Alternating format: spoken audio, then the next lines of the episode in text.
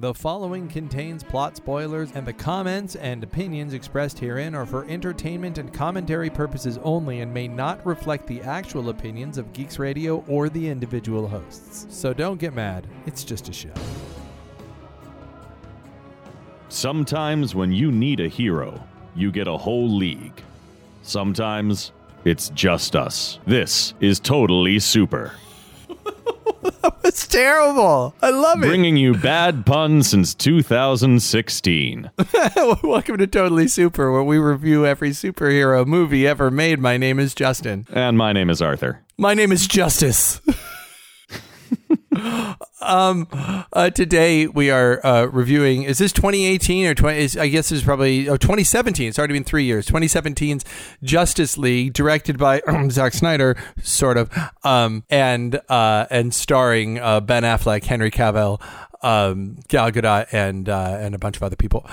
Um, this has been a, a, a long time coming. This is the end of our of our Zack Snyder retrospective. We hope that you've enjoyed it, starting with Watchmen, uh, going on to Man of Steel, following up with uh, Batman v Superman, which was the beginning of our new way of doing the podcast, where we separate out into two episodes, which we will be doing today, and then following up on Justice League. Uh, like I said, it's two episodes.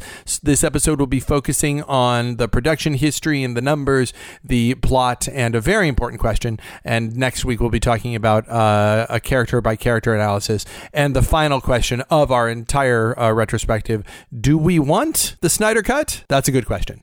Um, uh, what is your experience seeing Justice League? Did you see it in the theaters? I did not. Uh, I saw this uh, both times I have seen it have been from the comfort of my own home with my uh, my home studio system. Uh, the first time it was I forget I think I was homesick or something. HBO had it on and I was like, hey, I haven't seen this yet. It was actually a very similar experience to how I saw Batman versus Superman. And let me tell you, seeing a film that has got if you're going if you are going to see a superhero film that has gotten at best mixed reviews. Don't go see it in the theater on opening weekend. See it two years later in the comfort of your home after you have two years of people telling you how terrible it is. And you may find yourself actually enjoying it quite a lot. Uh, that's exactly what happened to me with Batman v Superman. That's what happened to me with Justice League. Um, and I think, again, it's as we've said many times before expectation shapes your experience. Um, yeah, that's a, you know, and that's something, you know, it's weird. I feel like we are alternate versions of ourselves because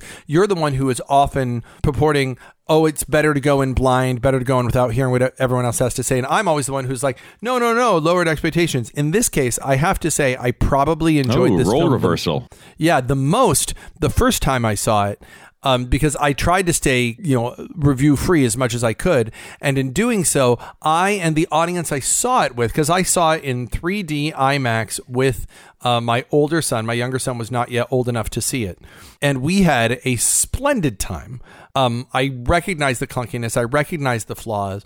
Um, I also recognize the Whedon-esque version of it, and and because I am inclined both out of taste and loyalty to enjoy that. Every time I caught a sniff of Whedon, I was like, "Ooh, good! I like Whedon." Ooh, yeah. Um, um, yeah, I mean that's true. I will say there are there are few better movie watching experiences to my memory than watching Star Wars Episode One: Phantom Menace on opening night. So uh, you know, the second viewing not so much, but that first viewing, oh, that was magical. yeah there's there's there's also an inclination to to have wanted to see this. Uh I will state that the Avengers, as cool as they are, as neat and uh, as an idea as the Avengers are, um, were largely B-list superheroes always. And it wasn't until Spider-Man kind of joined up. It wasn't until really when we got to Civil War that it started to feel like what I really wanted out of an Avengers film. You know, which was, and it's certainly certainly by the time we got to Infinity War, where now you're seeing people who have long-standing titles of their own that you actually read, and I still feel like we're missing. You know, we're we're missing the Fantastic Four, and we're missing Spider, and we're missing you know Wolverine. I think that like what I will never get to see is Iron Man and Captain America and Wolverine and like like the the Justice League version of the Marvel universe. I feel like mm-hmm. that that's sort of past. Um, Yeah. This was. Well, let me ask you a question. You, we've talked about where we were on comics, but where were you on superheroes as a young age? I really wonder this. Um, what was your first experience with these characters?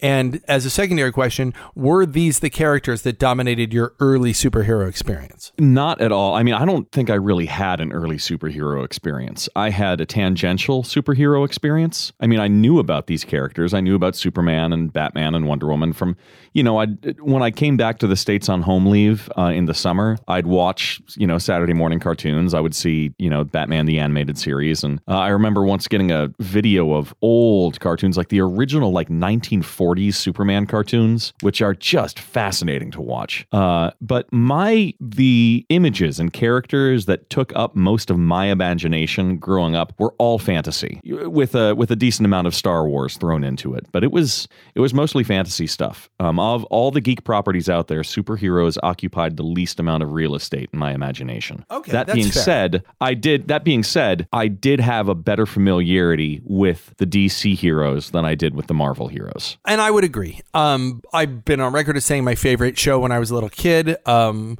I'm older than you by a few years. My favorite show when I was a little kid was Spider Man and His Amazing Friends uh, because it just, I really dug what that did. But the show that I found myself watching the most, because Spider Man and His Amazing Friends, you know, mind you, was only on Saturdays. But there were mm-hmm. reruns nearly every day of a show called Super Friends. And Oh, yeah. the the Super Friends were that minus Cyborg were this team: the Flash, Batman, Superman, Wonder Woman, Aquaman, and occasionally another character would pop up from here to here, here and there. And then you either had uh, the Wonder Twins, or there were like these regular kids and a dog that were part of them too. Um, that that they they sort of switched out, but these were these were the Super Friends, and seeing them all together was important to me. And then, of course minus the Super Friends, you know, Marvel didn't really start coming to its own until, till really Spider Man. But there was a Wonder Woman TV show, and there was a Batman, you know, a Batman TV show, and there was not only a Superman TV show, but a series of Superman movies um, that Yeah, I DC grew up with. And then- dominated the screen. yeah, and then Batman came out and, and it ruled, and then there was a, a big budget Flash TV show for for a year. So like all the way from I was in there was never a year through my childhood that there was not some sort of either television or theatrical experience that involved one of these five, sorry, Cyborg, characters. And I mm-hmm. watched them all. I watched them all. They never hit me the way Marvel did. I, I tried to read the comics and I could never get into it because I couldn't relate. But I watched the shows. I watched. I've seen every episode of Batman. I've seen every episode of Wonder Woman. I've seen all the Superman movies, even four, multiple times. I watched every episode of that original Flash show from the '90s. I was a part of the Batmania when Batman came out in '89. I was I was into the video versions of these people m- as much as I was into the comic versions of Marvel. So this should be. I mean, one would imagine that I'm coming at this going everything I ever wanted, and it's got Joss Whedon. This is the best movie ever, Arthur. This is the best movie ever. makes sense. Spoiler alert. I might not have thought that. um, I let me ask you this: Did you have when you finally when you finally saw it and you saw it in the comfort of your own home? Did you have sort of a defensive posture the first time around after hearing what you heard against it, like saying, "Boy, people are really off the mark"? Um, eh, what do you mean by defensive posture? I mean, you never take a defensive posture. It's not your nature. But like, did you did you end it going like you, you said that that your expectations were lowered, so you enjoyed it. Did you were did you enjoy it to the point where you were like, I don't see what everybody was talking about? I will admit, I take, and this is just something about my character. I cert, I take a certain amount of rebellious pleasure in being the person who's like, "Oh, everybody else hated it, but look at all the cool things that I found from it, and I think everyone else is wrong, and this is actually a good movie." Uh, I know for most people, it sort of works in the other way. Uh, you know, to be, I guess, rather than being the one cynic in a world of uh, romantics and idealists, which is pretty much how we all saw ourselves uh, in high school. Uh, I now pride myself overly much on being the one idealist in a world of cynics. And uh, so, because of that, I am always determined to look for the good in everything, even when there may be less good there than I would like. I think that's fair. Um, and there are things to like in this film, and I want to I want to be really clear that there are aspects of this film that I like and stuff that I did not want to like. The two things that I couldn't believe that they were doing that I thought was ridiculous and stupid, and, and especially after Batman v Superman. You know, I hated the Flash in Batman v Superman, especially because I was watching a really quality version of the Flash at the time on Yeah. TV a, a version of the Flash, which in my estimation has decreased in quality, um, to the point where like last night we had an hour to kill and we're behind on the Flash, and we're like, should we watch the Flash or just start Dark Mirror? And we started Dark Mirror, um, which was really weird and cool. I'd love to talk to you about it sometime. Um, and also, you're gonna have Aquaman? That's ridiculous. How are you ever gonna make Aquaman work? And largely in this movie, I feel like both the Flash and Aquaman work for me. Um, Yeah, and, and hugely. it's- so so like the things that I was prepared to dislike, I liked in this film. The things that I really liked uh, from the last film, I liked a lot less in this film. So I think it's going to be a really interesting conversation. Let's go through the numbers real quick, um, and then we'll hit the plot. Uh, this film was directed by Zack Snyder, like I said. Uh, story by Chris Terrio and Zack, Zack Snyder. Um, screenplay by Chris Terrio and Joss Whedon. Um, I'll hit the production in a second. Music by Danny Elfman, also an interesting production note, and we'll talk about the music. I think we got to talk about the music when we talk about the film. we got to. Um, running time 120 minutes. Uh, budget was 300 million dollars. Its box office was 657.9 million dollars. The math people uh, said that this movie needed to make 750 million dollars in order to break uh, to break even. That means that with the 657 million dollars as of 2019, um, it is the movie that made the most money that was still considered a box office bomb. Um, uh, but it uh, made a lot of money back in home video, where it has made 150 additional million dollars. So it just barely made its money back. Um, uh, pr- production wise, uh, this production was already in trouble. There was already rumors about how the uh, you know this was already in production or, or already in production when Batman v Superman came out. And Yeah. that film was not liked. And and so they had an emergency meeting where they sat down and they watched the footage of this film. And they basically said that DC was not satisfied with the with the footage. They brought in Joss Whedon to write new scenes. Joss Whedon who at the time was set up to direct Batgirl that was going to be the next film. And he was already part of the DC group and he was going to be doing that um, and so, in the midst of all this, uh, where the film is pretty much falling apart and everyone is saying they don't like it, and we'll talk about this at the end, Joss Whedon is brought in uh, um, after the death of Zack Snyder's daughter. Um, Zack Snyder uh, uh, lost uh, his child, his adult child, and uh, could, he, they were in post production on the film. And I've been in post production on a film, especially a film that's not working. It is it is grueling, and you need to be able to put 110 percent in. And he was very rightly said, "I need to put 110 percent in my family right now," and stepped away. Uh, Joss Whedon was handed the reins to take over the film, and when he was handed the reins to take over the film, he uh, he decided, probably based on notes from Warner, uh, that the film was still too similar in tone to Batman v Superman, which everyone everybody felt at the time was under that was just not good. And so he came in and and for twenty million dollars did more reshoots uh, on the film, brought everybody back, including famously Henry Cavill as Superman, uh, who was already filming Mission Impossible at the time with a mustache. And uh, we'll talk about that too, I'm sure. Um, and so they shot him as Superman with the mustache, and then um, and then removed it digitally. Uh, That's awesome. The, uh, uh, the film opens um, and and does what it does, like I just uh, described. Uh, but my question is: is given everything that we've just heard about this troubled production, what, sir, is the plot, if you can, of All Justice? right. The plot of Justice League. The film opens on a world without a Superman, and apparently his absence is having a noticeable effect. Crime is up. People everywhere seem to be losing hope and giving in to despair. In Gotham, Batman hunts down what he believes to be an alien scout, a bug like creature that explodes under interrogation. But not before Batman finds a symbol of three boxes, something very similar to what were in Lex Luthor's crazed notes, as it turns out. Bruce is convinced that an alien invasion is on on its way, and he sets about trying to form a team of superpowered people to stop it. Meanwhile, in the Amazon homeland of Themyscira, one of those very boxes is being guarded by a host of Amazon warriors. It awakens, and a teleport beam, or boom tube for you savvy comic readers, appears next to it. Out of the beam walks Steppenwolf, an uber powered horned bad guy, and his army of flying bug parademons. Steppenwolf lays waste to the Amazons and leaves with the box. Amazonian Queen Hippolyta sends a message of warning to her daughter Diana, back in the mortal world. Diana Prince, aka Wonder Woman, starts the movie by stopping a terrorist bomb threat at a local bank, but then returns to her incognito life as an antiquities dealer. But when she receives her mother's warning about Steppenwolf, an ancient enemy determined to convert the Earth into a wasteland with the power of the three Mother Boxes, she seeks out Bruce Wayne and the two join forces. Bruce continues putting the team together. Arthur Curry, aka Aquaman, is at first reluctant to sign on, but when Steppenwolf attacks Atlantis to steal their Mother Box, Arthur realizes the scope of the danger and joins the team. Their next recruit is the Flash,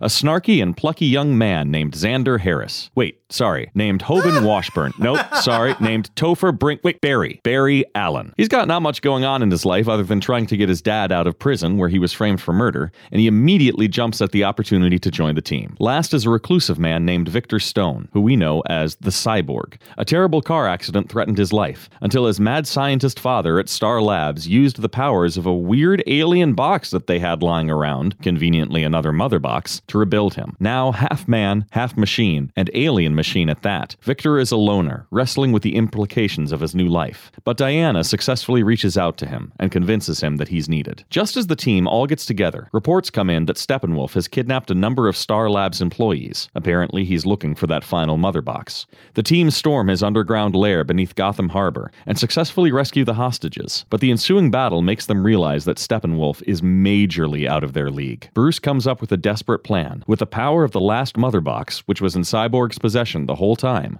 and the always gross sounding amniotic chamber on the crashed Kryptonian ship, they could bring Superman back to life. There is much debate as to whether that's a good idea, but they go through with it. Superman does indeed return, although initially it seems that he's come back, as Barry Allen put it, all Pet Sematary. He lays massive smackdown on the team, particularly Bruce, until Alfred arrives with Lois Lane, who talks him down. Superman flies off, taking Lois with him, but the activation of that final mother box alerts Steppenwolf, who boom tubes in and steals it. Even without a Superman, the team realizes they have no choice but to try and stop Steppenwolf as he combines the boxes and the ruins of a Soviet nuclear power plant. The team flies in, and the final conflict ensues, with lots of action, including a Batmobile chase scene, Diana carving her way through hordes of bug enemies, Aquaman stabbing a bug mid-air then surfing it down through the ruins of a collapsing building, and lots of quality Barry Allen snark. As they face Steppenwolf, just as all seems lost, Superman flies in, begging the question of is it still a Deus ex machina if much of the movie was about reawakening said Deus? Regardless, with Superman's aid, Steppenwolf is handily defeated and banished back through the boom tube. The mother boxes are separated, and all is well, especially for that one Russian family living near the Soviet power plant that I forgot to mention, even though they took up like 10 minutes of screen time. Yep. We end with Bruce and Diana beginning to convert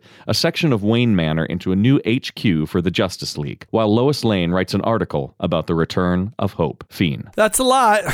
I will say this. If plot is what you're in for, the film gives you a lot of it. There's a lot Um, of plot. Um, the question is, is is there a lot of story?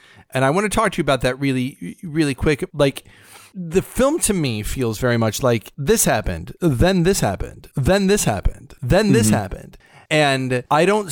One of the things that bothered me in this hodgepodge of a film, um, which we'll talk more about next week, is the feeling that none of the things kind of led naturally into the next scene. And so I, a lot of what I didn't get was a lot of narrative oomph behind what happened. They just like here here we're cutting to another place, and I understand that's part of what you sort of have to do. The first Avengers movie, you know, certainly suffered from that, but I just didn't feel it felt really disjointed to me. And as somebody who you know, I dare say you, you and I are both writers. Um, We both had stuff that we've written go in front of audiences, so we know a little bit about structure. Um, what was your feeling about the structure of the plot? I am inclined to agree with you. Here's my take on plot, or really, here's my take on story, because story is a combination of two major things plot and character. And it is possible to tell a good story with a very simplistic plot, but only if you've got a lot of character arc and development that's going into it. It is possible to tell a good story with very simplistic characters, but only if you've got a plot that's full of all sorts of twists and turns and cool things like that. When you have a plot that is very point A to point B to point C to point D, along with characters who are either not terribly compelling or don't go through as much of an arc as you would like them to, that's when you end up with something that just feels a little bit more hodgepodge and uh, uh, not hackneyed, but there was a lot of this movie that was much more tell than show. Like, I think, case in point, the in what, like, where Wonder Woman in the uh, scene where she's stopping the terrorists from attacking the bank, she wraps the lasso around the first guy and then she says, Who are you? The lasso of Hestia compels you to tell the truth. There are any number of ways in which you could have made clear to the audience who already kind of knew that that was the lasso's ability, that that was what was happening, without her actually having to come out and say the straight up obvious explication of this is a lasso that compels you to tell you the truth, which I am saying to you for no reason because you would be compelled to tell the truth otherwise. Uh, and I feel like a lot of this movie, because it had to get so much in, they didn't have the time or chose not to take the time to spend the extra few moments to create something that shows a beat instead of telling us about the beat. Yeah, I agree. Um, I think the other thing uh, that should be a no brainer is that your characters have to be involved in the plot, and I think that if or or the plot has to be involved with itself. And what I mean by that is major action scene at Themyscira, and I do want to talk about how it's shot because I have some problems with it. Um, but ma- major action scene at Themyscira, but there's nobody you care about in that scene Yeah. outside of like Diana's mother. Um, uh, you know, then you have the, the Russian family at the end, uh, who you know you are told that you should care about, and then you have uh, you know, a bank heist where you care about them because they're kids, but it's sort of a scene you've already seen. You've seen the scene before. They kind of did this in Wonder Woman, and there she is, sort of doing it again. That a scene that is not in any way even interested in, in the rest of the movie. It has nothing to do with the rest of the movie. It is a, you know, it, it It's is a- literally it is literally just there to show, hey, look, Wonder Woman's a superhero. And and look, it's the there's plenty of James Bond movies where the the James Bond movie starts with a scene that is not part of the overall plot, and I get that, but in a movie where you have such potential for so many things to happen within the plot and so many characters to like like you've got six superheroes. The flash gets one scene pretty much. Uh maybe Yeah. two. He's got two scenes in the in sort of the same area why are we watching the the amazonian women um why are we watching them if, Why are we watching everything in Atlantis for that matter? Yeah, I mean, I mean, yes, it's- that's it's- more that's more loosely tied to Arthur Curry, but Yeah, but again, you don't care about the people in the scene, right? And that's and that's a big thing. And look, I I I want to put it out there. One, a reason I'm particularly sensitive to it is uh, any of you who've seen my first film, Ninjas vs Zombies, knows that Ninjas vs Zombies suffers from this a lot. That the basically the plot of Ninjas vs Zombies, the first half of it, in which Arthur features, Arthur is one of these characters that I'm about to talk about. Is I've got a bunch of this happened, this happened, this happened, this happened to the main characters, and then the bad guy is going around randomly killing other people that have nothing to do with the main characters. Of which hmm. Arthur, you played one.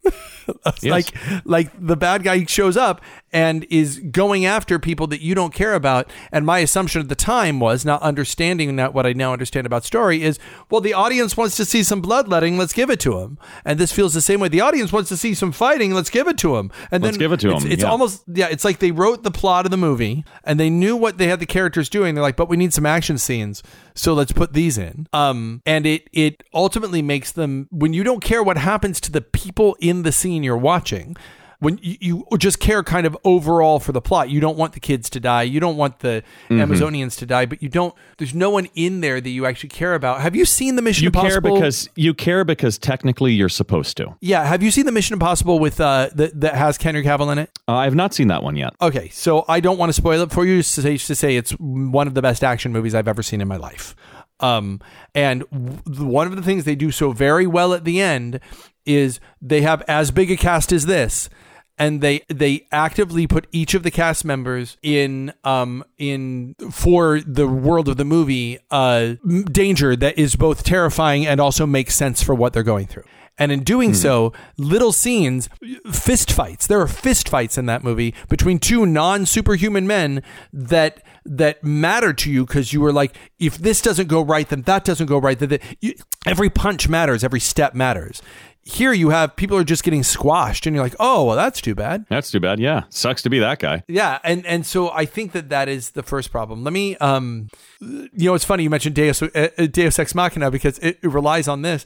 Can you talk really quickly um, to anyone who doesn't know what is the definition of MacGuffin? Well, MacGuffin is any kind of object. Uh, it- usually, it's an object. It could technically be a person, but it is a plot device where it is an object where what makes it important to the plot is that people want it. Whether or not it does anything or what it does is less important than the fact that everybody wants this object. One of the most classic examples of the MacGuffin is the Maltese Falcon. Uh, in that film, you know, everyone is trying to get that particular the, the Maltese Falcon, this you know incredibly rare uh, artifact, but you don't really know why. I mean, ostensibly, it's just because oh, it's very it's very priceless and expensive. You could sell it for a lot of money, but really, that's not it. Another very famous MacGuffin is the suitcase. Uh, uh, sorry, yeah, the Briefcase. not suitcase, a briefcase. Thank you. The briefcase in Pulp Fiction. They make a point because Tarantino, Tarantino straight up knows it's a MacGuffin. In fact, that's the point, which is why he so clearly makes a point that he never says what's in the briefcase because that's not the importance of that plot device. The plot device is just that everybody wants it. And I see where you're going with this. The mother boxes, even though technically we know that yes, their power is that they could destroy the world. Um, Um, the mother boxes do in some ways qualify as a MacGuffin because it's just there are these objects that everyone is trying to get. I here's the thing. In on this very podcast, I defended Star Wars: The Rise of Skywalker, despite the fact that it was a MacGuffin movie, which is not Star Wars. Star Wars is not about MacGuffins. The only MacGuffin Star Wars ever had was Princess Leia herself, and then once she was done being a MacGuffin, she went on to She became a character. amazing character she is. Yeah, Yeah. Um, the most recent Star Wars, of course, you know they're they're literally trying to find the MacGuffin that will help them find the MacGuffin. Um, So that is, it's okay to have one. The problem with having a MacGuffin is that the quest for it must be interesting. And instead, you have a MacGuffin, is, is the reverse. They have the MacGuffin, and also the bad guy has the MacGuffin, and then there's one more MacGuffin. And and they're all kind of looking for it, but the team was brought together to fight him, which they don't kind of do till the end. And it's like it's it, it sort of puts you in the situation where you have a Justice League and you don't know what to do with them. Is how it felt. Yeah. very much. It's like, well, you've got these guys. Should these guys be doing Ocean's Eleven? Like, is that is that what they? Because they're uh, the rescue scene where they first meet Steppenwolf feels very much uh, feels very Ocean's Eleven to me. Like you're going to do this and you're going to do this And then you're going to gonna do that. this, and yeah. Yeah. And it was handled There's also- so there's a- well. oh, go ahead. Uh, so I was thinking the uh, there's a thematic. You can see the plot is lacking a thematic continuity right from the very get go. Even with that little uh, that little home video of Superman talking about hope winding like a river, uh, and then the what was really a very compelling opening with uh, that very sad song "Everybody Knows" being played over all of these shots of you know crime and anger and very well uh, in a very good way giving us the sense of this is a world that is losing hope, uh, which And I tells think, you and well, I think this is mo- reflecting our world at us too. I think that's Yeah, it's, and it's very much so, something yeah. about us. Yeah. So if I'm watching a movie and I see that in the first five minutes, immediately what I'm being told there is this is going to be a story about regaining hope. And technically, at the very end, um, you know, Lois Lane buttons it by saying hope is returned. And again, in a again, that opening was beautiful. Uh, Lois Lane's thing at the end of, and again, I don't know for certain whether this was Joss uh, writing it, but it certainly felt like it. First, with a beautiful, beautiful phrase that darkness, truest darkness, is not the absence of light; it is the conviction that the light will never return. Uh, I mean, that is such a wonderfully evocative way of describing despair. And then ending with the the line of, "Oh, if you just need to to find hope, just look up in the sky." I mean, which was a which was a you know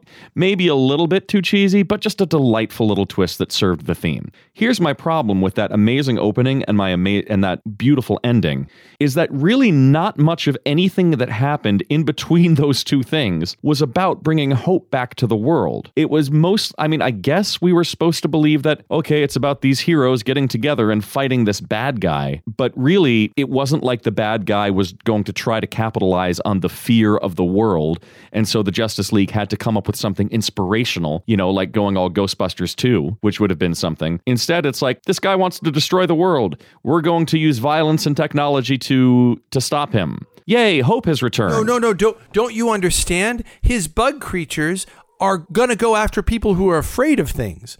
And I guess we know that because reasons and and Batman like scares the scares the criminal before he just lets him go, which is weird. Um uh, so he can capture one of these things. But they they literally never do that again. Like the fear, like if fear is the opposite of hope, you never get the sense that these things are able to invade us more because everybody's afraid. Like they they give it lip service and they give they give it one scene where Batman scares a dude, but really you don't get the sense that hope is gone, and the more hope is gone, the more these things can creep in, and they could have been an allegory for for hate. You know what I mean? Like they, there's there was a deeper, better movie that could have come out of it, and instead Yeah. it was like like because I think that the the nugget of the idea is in there, and the fact that these bugs respond to fear, and fear is the opposite of hope. That that there's a nugget there of how these things reflect us back at ourselves, but eventually they just become no different than the aliens in than the whatever they're called in Avengers, the Zathuri or whatever Yeah. they're called. Um, uh, and that's Like there's some great moments where you can there's some great moments where you can see the film really trying to do that. The when they're rescuing the hostages from Steppenwolf in that scene. I love, I absolutely love the moment where Barry Allen turns to Bruce and he's like, um, actually I'm really, really scared about this, and so I'd just like to go home. You know, he he this is his first actual like superhero situation. So he's freaking the heck out. And Bruce's answer to that is just saying, just save one. And then after and he's like, okay, well, after I save that one, what do I do? And he says, then you'll know. And to me, that is a wonderful way of saying if you are completely overwhelmed and afraid, uh, it's to echo Frozen 2, you just do the next right thing. And then you do the next good thing after that. Like it was a that moment was a wonderful distillation of a very powerful philosophy for combating fear. But that was unfortunately only one moment of the film. How cool would it have been? Not that we want to rewrite the film, but how cool would it have been if then all those people are together and they're ready to fight, and in the absence of Steppenwolf, those bug things come and they brace themselves and they're ready to fight them, and you see the bug things kind of back down, and then you can do a tell, don't show if you want to later, and go and go. The minute that people weren't afraid, these things seem to Mm. back off. And yeah, if, you're ma- what that's if- a good point. If you're making Like- this story about bringing hope back to the people of the world, then the people of the world need to have a part to play in that. And how cool would it have been? Think about it. Then that happens, and the Flash realizes that oh, hope and the absence of fear makes these things back off.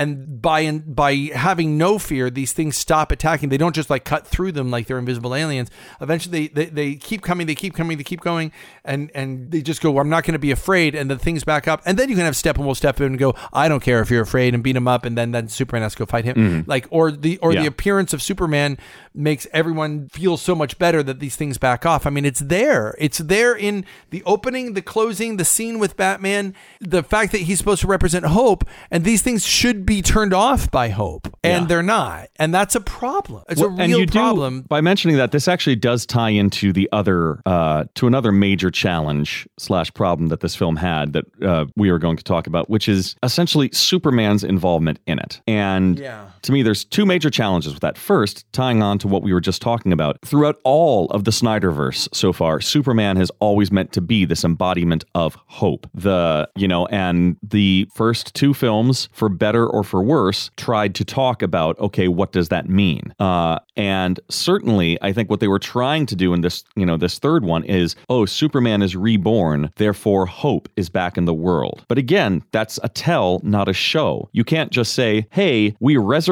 this character and now everything's fine. You need to be able to see, yeah, and, and it's not just everything's fine because now he can beat up the bad guys again. You need to see the world reacting to this return of hope, to the rebirth of this this character who's meant to inspire so much. Um, I mean, ultimately, that is one of my biggest problems with all three films as a whole, is that there's a whole lot of lip service being done to how the world looks up to Superman, but not a ton of it actually being shown. Uh, and then, of course, the the second issue with the Superman thing is, uh, well, as I was talking to you about earlier, the Superman problem is it is hard enough to do a film that features just a main character who has the abilities of Superman, which means he could lay waste to anything in his path. So how do you come up with a villain to to combat that? It is an entirely different challenge to say I've got a film or a story with five different characters in it, and one of them is so much more powerful than the other characters. How do we then how do you balance that so that the story can still be about those five? Which is of course very interesting that they brought in Joss Whedon to do it because the first other corollary that jumped to my mind about that is Buffy the Vampire Slayer, where you have a slayer who by their very nature is way way more powerful than anybody else, but that show still needed to be not just about Buffy, but about her entire team. Well, and I think therein lies the solution. I think that the Avengers suffer from it too, frankly, especially the first Avengers film, as good as it is, is once you get to the ground, what the hell are, like, really, how much of a difference does Captain America, Hawkeye, and Black Widow make when they're finally in the big fight in New York at the end? Not a lot. Mm-hmm. Joss course corrects there, I think, in Age of Ultron by, with the exception of Thor, by giving everyone their own problems. And I think that what made Buffy so interesting is that Buffy had to struggle, and Superman doesn't mm-hmm. have to struggle at all. Again, Yeah. we talked about uh, it being important when you're seeing scenes that you care what happens to the people in the scenes. I think the the flip side of that is you have to have scenes where something does happen to the people in the scenes Yeah. and the uh, nothing happens. I, I think back when Batman fights Superman in the last one, how much it hurt to watch Batman kick the shit, it's the, the poop, sorry guys, out of Superman. Yeah. And like every time he hit him, you were just like, oh my God, oh my gosh, oh, oh. It hurt to see that happen because you, you cared what happened to Superman.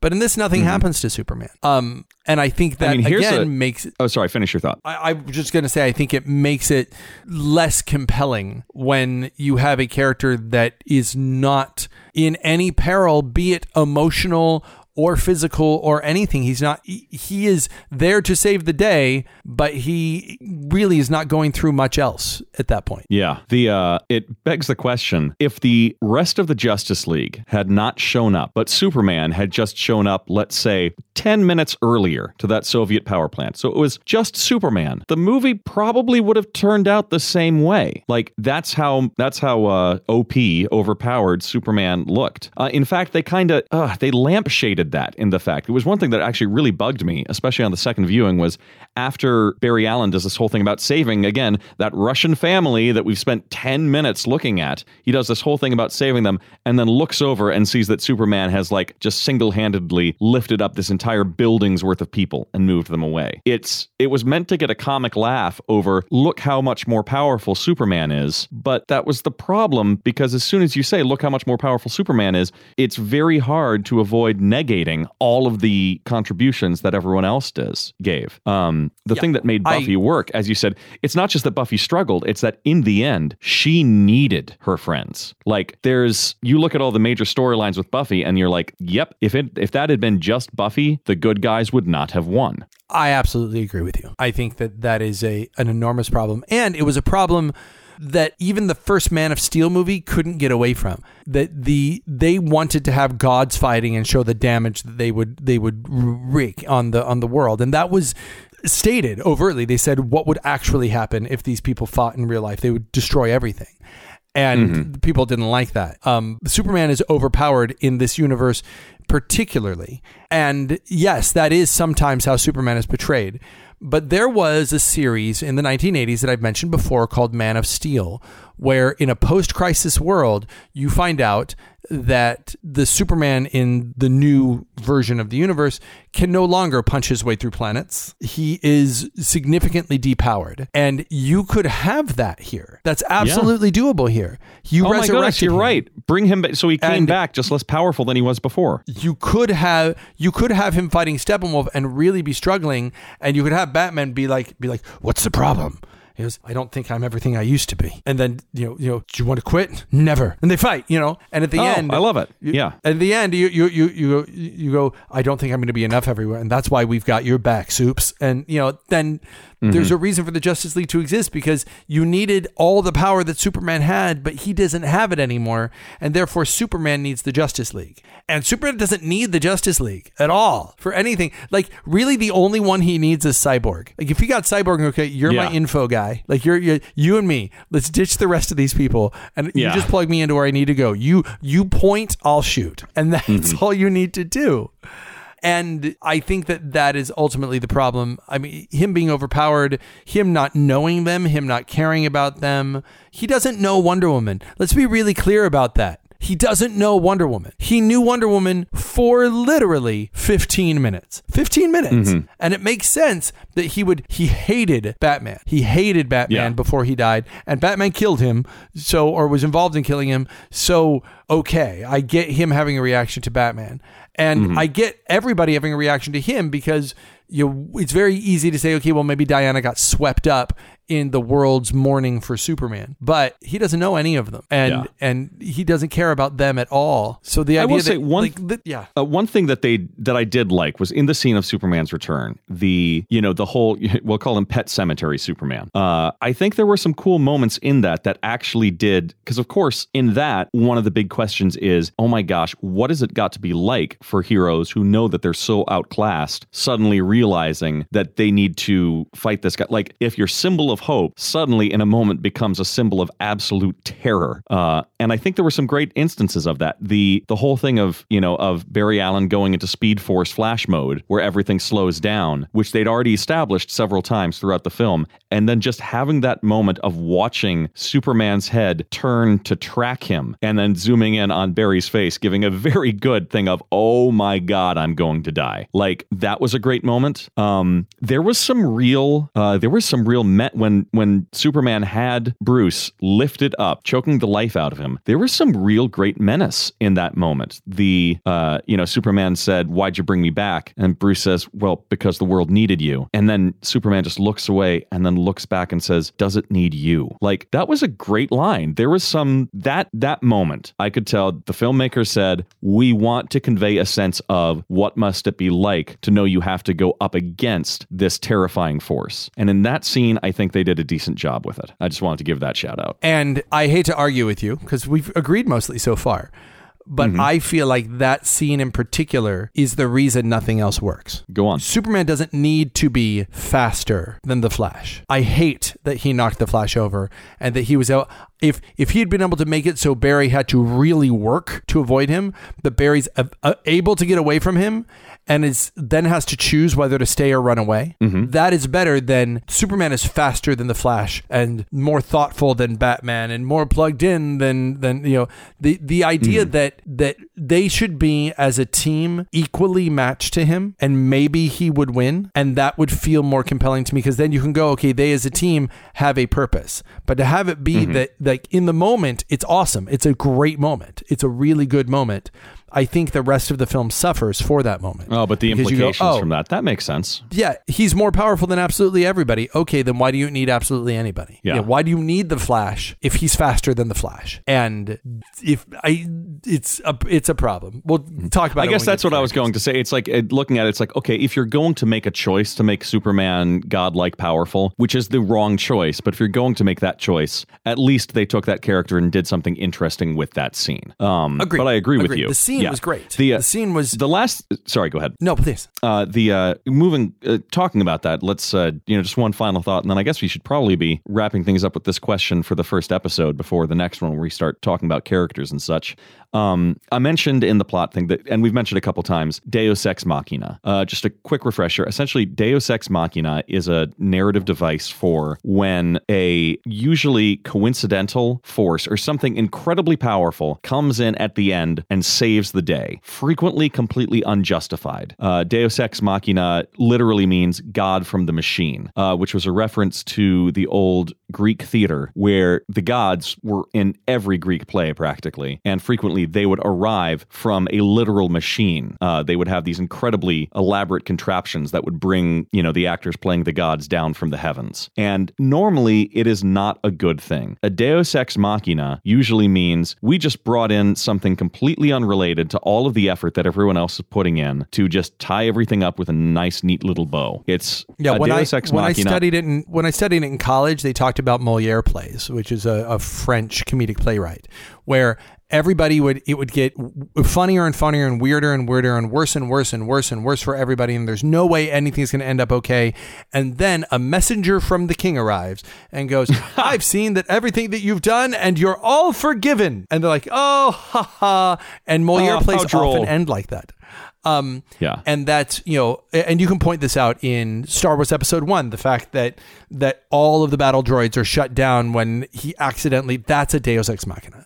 Um, it can be a person, yes. it can be a thing, it can be an event where where it allows you to build up impossible stakes because you've got a button you can push that gets rid of the stakes. Now, here's the one way in which I think you can possibly make a Deus Ex Machina work, and that is uh, not by bringing the Deus in halfway through the film. What if you had a final scene where it was them realizing, wait a minute, the only way we can beat Steppenwolf is if we bring Superman back, but oh no, Steppenwolf's already got the mother boxes, which we need in order to have the power to bring Superman back. So the final fight, the climax of the film, is about all these people trying everything they can, not to beat Steppenwolf, but just to get the things that they need to create the situation that they need in order to reawaken Superman. Uh, it, it is okay to bring a god in to wipe the board clean if the climax is about all of the characters that you really care about doing everything they can to reawaken that god. Like then you could have had this moment of suddenly, you know, all hope seems lost or something, and then suddenly Flash does his thing where he,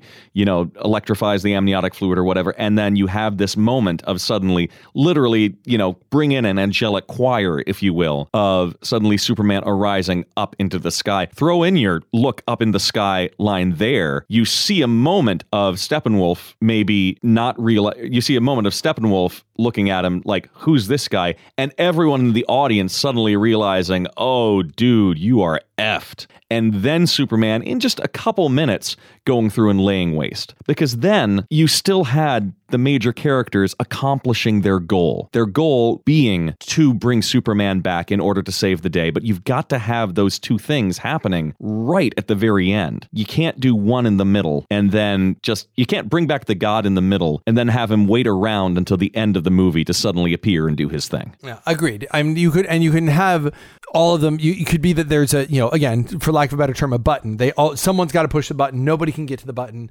and there's fighting, Mm-hmm. there's fighting, there's fighting, desperate fighting. Everyone's going to die. Finally, at the very end, somebody hits the button, and at that moment, Someone gets the button. up Yeah. and and say and, and whatever the button is if it's if it's electrifying a thing if it's you know you know they have have the scene where they resurrect superman be at the end but then steppenwolf comes in and to, to stop them.